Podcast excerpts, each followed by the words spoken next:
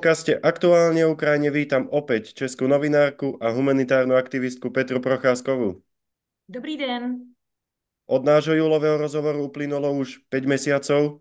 Kam sa odvtedy posunula vojna na Ukrajine? No vlastně bohužel se příliš uh, ta válka neposunula, změnila se v takovou málo dynamickou poziční válku, uh, válku vytrvalostní, vyčerpávající uh, a to samozřejmě není dobrá zpráva pro Ukrajinu. Takže ta zpráva, která tady je, za těch posledních měsíců se nezměnilo nic, co by Ukrajině dávalo naději na nějaké dohledné ukončení toho konfliktu. Ukrajinci odolávají otvorené invázi už takmer dva roky. Je to veľa, alebo stále málo? Podle toho, z jakého úhlu se na to díváme. Pro Ukrajinu je to určitě hodně, protože uh, Ukrajina má na rozdíl od Ruska mnohem omezenější zdroje, a to jak lidské, vzhledem prostě k počtu obyvatel a počtu mužů, kteří jsou schopni eh, ve zbrani bránit eh, svoji vlast, ale jednak i ekonomické, protože Ukrajina je v tuto chvíli zcela závislá na pomoci západního společenství. Takže pro Ukrajinu je to opravdu dlouhá doba, ale vlastně je to dlouhý i pro Rusko z toho pohledu, že Rusko původně eh, při invazi v únoru 22 neuvažovalo o tak dlouhém konfliktu. Ono e, věřilo tomu, že během několika hodin obsadí Kyjev a během několika dní obsadí celou Ukrajinu a tím válka měla v představách Kremlu skončit.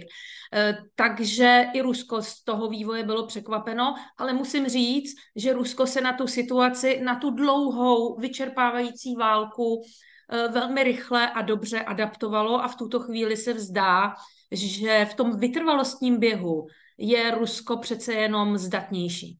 Okupanti evidentně vsádzajú na postupnou únavu spojencov Ukrajiny. Ako sa dá tomu predísť? No, ta situace teď v tuto chvíli není na přelomu roku 23 až 24 není úplně růžová, protože víme, že jak velká pomoc 50 miliard, eh, miliard euro ze strany Evropské unie, tak eh, finanční pomoc Spojených států na příští rok Ukrajině zatím není schválena. V Evropě to blokují Maďaři, Eh, v Americe je to vlastně vnitropolitický spor mezi republikány a demokraty, ale to Ukrajinu nějak nemůže utěšit. Zkrátka ty vyhlídky jsou mnohem horší, než byly v loni touto dobou. V loni touto dobou eh, byl ten západní svět velmi odhodlán Eh, ta pomoc byla jasně deklarovaná, bylo zcela jisté, že Ukrajina eh, dostane jak finanční prostředky, tak vojenskou pomoc a v tuto chvíli to jisté není. Eh, co je třeba dělat, těžko říct, protože západní vlády, a to si přiznejme zcela otevřeně, nejednají podle toho, co potřebuje Ukrajina. Jednají podle toho, co chtějí jejich voliči a jednají tak, aby se udrželi u moci ve svých zemích a aby zajistili bezpečnost a stabilitu ve svých zemích. Ukrajina je zkrátka eh, něco, co se mus, promítá i do té vnitřní politiky západních spojenců.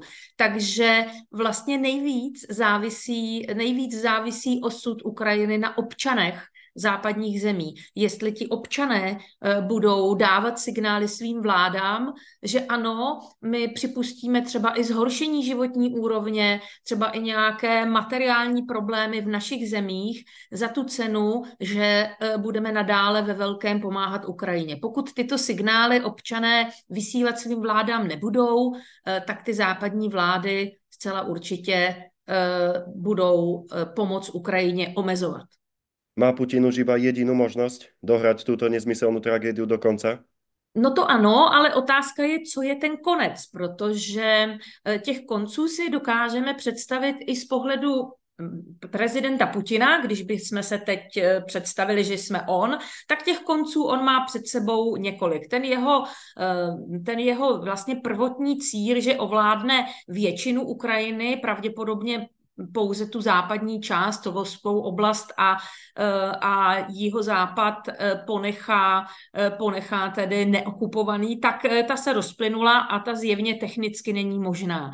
Eh, takže teď on usiluje o to, aby se ta okupovaná území, aby se skutečně stala nedílnou součástí Ruska a jejich návrat eh, do lůna Ukrajiny byl prakticky nemožný. Takže ono, já jsem nedávno dělala rozhovor eh, s jedním ruským politologem a on mi říkal, že vlastně ani není tak důležité na tom rozměru území, které Rusko získá nebo nezíská, nebo které si Ukrajina dokáže osvobodit zpátky, ale důležité je, jak dokáže Putin svým občanům eh, ten konec války jak si prezentovat. Vždycky to musí být vítězství. Ale jak to fakticky ve skutečnosti bude vypadat, je jedno. Vlastně záleží na tom, jak ta propaganda dokáže tu situaci zpracovat a vysvětlit Rusům, že opravdu neprohráli. Rusové zkrátka chtějí zvítězit a zdá to bude znamenat, že budou mít půlku Ukrajiny nebo jenom uh, nějaký malý kousek na východě. To není tak důležité. Myslím si, že v Kremlu v tuto chvíli přemýšlejí i o tom, jak co nejvíce prezentovat to, co dosáhli na Ukrajině jako konečné vítězství a jak si pokračování té války samozřejmě v příštím roce to musíme očekávat, ale ani Rusové nebudou chtít bojovat desítky let. To prostě žádná válka takhle dlouho v současné době trvat nemůže. Stále marně čekáme na nějaké změny v Rusku? Jsou to zbytočné nádeje? Tak e, nejsou to zbytečné naděje, ale e, to jde strašně těžko předpovědět, protože e, ty změny musí být nečekané. Pokud by, by to bylo něco, co i my víme a očekáváme, no tak by, tomu, tak by k tomu nakonec nedošlo, protože by tomu někdo zabránil. Ale ta nečekaná změna prostě nastat může a vždy k tomu tak v historii bylo že e, někdo zemřel, někdo zmizel, někdo byl sesazen, e, na, někdo jiný nastoupil na jeho místo. Zkrátka to vůbec není vyloučené. Zatím to vypadá e, v Rusku velice stabilně a to jak z hlediska té společnosti, která neprojevuje žádné e, snahy o jaksi nějaké protesty a tlak na vedení své země, aby válku ukončilo, ale stabilně teď vypadá i ta, jak se říká v ruštině, věrchuška, to znamená Putin, jeho tým, eh, silové složky, k tomu tedy eh, ty vlastně takové eh, taková politická Eh, politická, eh, politické kulisy k tomu režimu Putina, to je parlament, jak horní, tak dolní sněmovna, všichni hrají unizóno tu hru, eh, kterou, kterou režíruje Putin. Takže takhle to vypadá strašně stabilně, ale ze dne na den se může něco změnit. Může zkrátka dojít k nějaké události, která prostě změní chod dějin a vždycky to tak v historii bylo. Ale to prostě nedokážeme předpovědět. To, kdybychom dokázali předpovědět, tak jsme jasnovidci a to nejsme. Aktuálně se Ukrajincom podarilo zlikvidovat výsadkovou loď okupantů na Kríme. Co to znamená v kontextu celé vojny? Je to velký úspěch, ale nikoli v první, eh, takové vlastně úplně bych řekla zvlášť, takové zvláštní, takový, je to takový zvláštní jev, že Ukrajina, která hned na začátku války přišla prakticky o celé své, o, o štáb námořnictva, o celé své námořnictvo a v tuto chvíli je to země, která vlastně žádné vojenské námořnictvo nemá, nemá ani silné letectvo a přesto dokáže systematicky, protože toto není první případ likvidace eh, válečné lodi eh, ruské, dokáže systematicky vytlačovat a ohrožovat a omezovat možnosti uh, ruské vojenské flotily, především tedy černomořské, která, uh, která kotví v Černém moři. Dokonce Rusové museli kvůli tomu, že už v minulosti Ukrajinci uh, potopili buď s pomocí těch svých mořských dronů, nebo s pomocí dronů jaksi létajících, nebo raket, potopili několik lodí. Ta nejslavnější byl křižník Moskva, v loňském roce, tak Rusové už museli velkou část černomorské flotily přestěhovat z přístavu Sevastopol, který je na Krymu, tedy blízko ukrajinským pozicím, do Novorosísku, což je přístav vzdálený. Ale i tam byly v minulosti zasaženy dron, ukrajinskými drony ruské, ruské lodě. Teď se tak stalo ve Feodézii, to znamená, že i tento přístav e, Rusové budou muset nějakým způsobem zabezpečit a eliminovat Není to zlom ve válce, rozhodně ne. Je to další důkaz toho, že Ukrajinci vedou válku velmi kreativním způsobem a nacházejí nové a nové možnosti, jak ruskou flotilu uh, omezovat, protože ruská flotila mimo jiné, a to nejen lodě, ale i ponorky, jsou jedním z hlavních zdrojů Eh, toho raketového nebezpečí, protože eh, z ruských lodí jsou odpalovány rakety, eh, které cílí na území Ukrajiny, takže smysl to má jak vojenský, tak psychologický, ale že by se tím zvrátil chod války, to asi, to asi ne. S prichádzajúcou zimou prišli aj masívne útoky okupantov po celej Ukrajine. Rusko sází na to, že ta eh, velmi taková připravovaná, deklarovaná ofenzíva Ukrajinců, která vlastně začala na začátku eh, letošního léta a neskončila žádným velkým územním ziskem, tudíž neskončila úspěchem, že eh, je pro Ukrajince velmi demoralizující a Rusové se snaží využít té příležitosti, že se Ukrajinci dostali do takové, bych řekla, až křeče, do takového jako pesimistického do pesimistického stavu, kdy vlastně už veřejně přiznali, že eh, je třeba, a to i ústy prezidenta Zelenského, že je třeba budovat opevnění, že je třeba zaujmout obrané pozice a že je třeba přejít z té eh, ofenzivní fáze do obrané, dlouhodobé obrané fáze. Rusové toho chtějí využít a na některých úsecích fronty se posunout. Teď hlásí a ukrajinská strana to i už přiznává, z velké části obsadit obsadili město Marienka, eh, o které se mimochodem bojuje už od roku 2014 a já jsem v tom městě několikrát byla, už před několika lety eh, bylo hodně zničené, teď je zničené zcela. Takže eh, tam, tam Rusové opět vstyčí svůj prapor. Je otázka, pravděpodobně je otázka času, kdy ten ruský prapor vstyčí i v Avdějevce, ono to sice neznamená nějaký jako velký zvrat v té válce, to by znamenalo třeba dobytí Charkova, ale je to postup. Je to postup eh, ruské strany po malých jaksi úsecích kupředu a vytlačování Ukrajinců eh, z míst, která urputně bránili. Ukrajinci argumentují tím, že při těch útocích Rusové mají obrovské ztráty, daleko větší než ukrajinská strana, která se brání.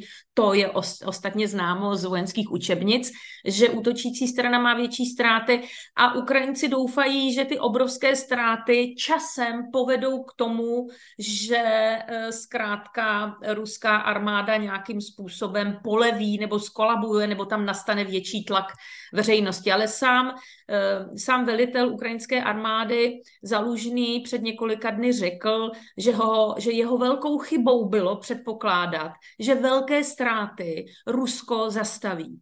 Rusko je velmi má tu, má, to, má tu hranici citlivosti vůči smrti, násilí a ztrátám na životech prostě úplně jinde než, eh, než Evropa na západ od ruských hranic. Takže mm, je to možná cynické, ale Ukrajinci si zřejmě myslí, že je třeba způsobit daleko větší ztráty ruské straně, aby se v Rusku něco otřáslo. Európska únia nedávno schválila začiatok prístupových jednání s Ukrajinou. Čo to znamená pre Ukrajincov? Pro Ukrajince je to určitě velké povzbuzení a důkaz toho, že všechny ty reformy, o kterých my teď hrozně málo píšeme a o té vnitropolitické situaci na Ukrajině se skoro nemluví, protože všechny zprávy z Ukrajiny jsou toho válečného frontového charakteru. Ale na Ukrajině pokračuje ten vnitropolitický život poměrně, poměrně bouřlivě, aktivně. E, probíhají tam reformy, na kterých e, Evropa, Evropská unie trvá. Ukrajina se o to opravdu snaží snaží a to, že byla zahájena ta jednání, je jednak gesto, které eh, směřuje i směrem k Rusku, které naznačuje, my Ukrajinu nedáme a pokládáme ji za nedílnou součást evropského společenství. A je to signál i Ukrajincům, eh, kteří jsou teď poměrně řekla bych, naštvaní i zklamaní z toho ochlazování zájmu západní veřejnosti a s tím v ruku v ruce jde samozřejmě to, eh, to polevování té solidarity, pomoci, jak vojenské, tak humanitární. Takže tohle je něco, co ji mělo ujistit, že Evropa je jim nadále otevřená a že jim pomáhat bude. Ale jak říkám, toto je rozhodnutí spíš symbolické, které zatím nemá velké praktické důsledky. A ta pomoc, kterou potřebuje Ukrajina bezprostředně teď v těchto dnech, ta záleží především na těch národních státech a na národních vládách. A tady bude podle mě eh, vlastně eh, největší ten klíč eh, k tomu, aby Ukrajina přežila příští rok, alespoň v těch intencích, v těch hranicích, v jakých je dnes, tak na tom, to, to prostě je také na nás, protože bez té pomoci, eh, která se Ukrajině dostávala do posavat, eh, není schopná Ukrajina jako stát přežít příští rok. Odblokuje Európska únia životně důležitý balík pomoci Ukrajině?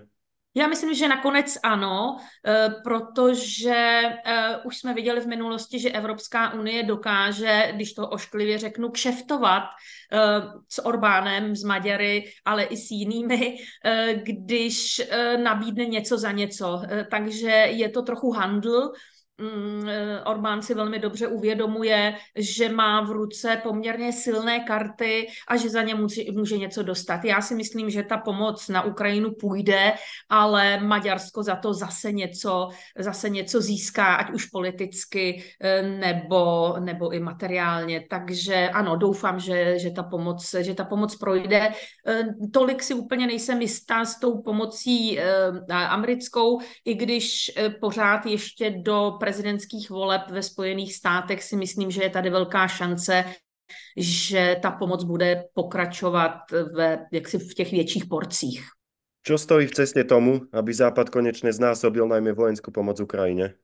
Já myslím, že to je mnoho, mnoho věcí. Jednak je to veřejné mínění, které uh, ani u vás, ani u nás není už tak úplně jednotné v tom, eh, jak pomáhat. Například Česká republika, tady je patrný odklon části veřejnosti od té vojenské pomoci, protože ta veřejnost se domnívá, že vojenská pomoc pouze válku prodlužuje a navíc, že je výhodná ani ne tak pro Ukrajince, jako pro světový zbrojní průmysl, který samozřejmě obrovsky za každé války bohatne, takže tomu je tak i nyní.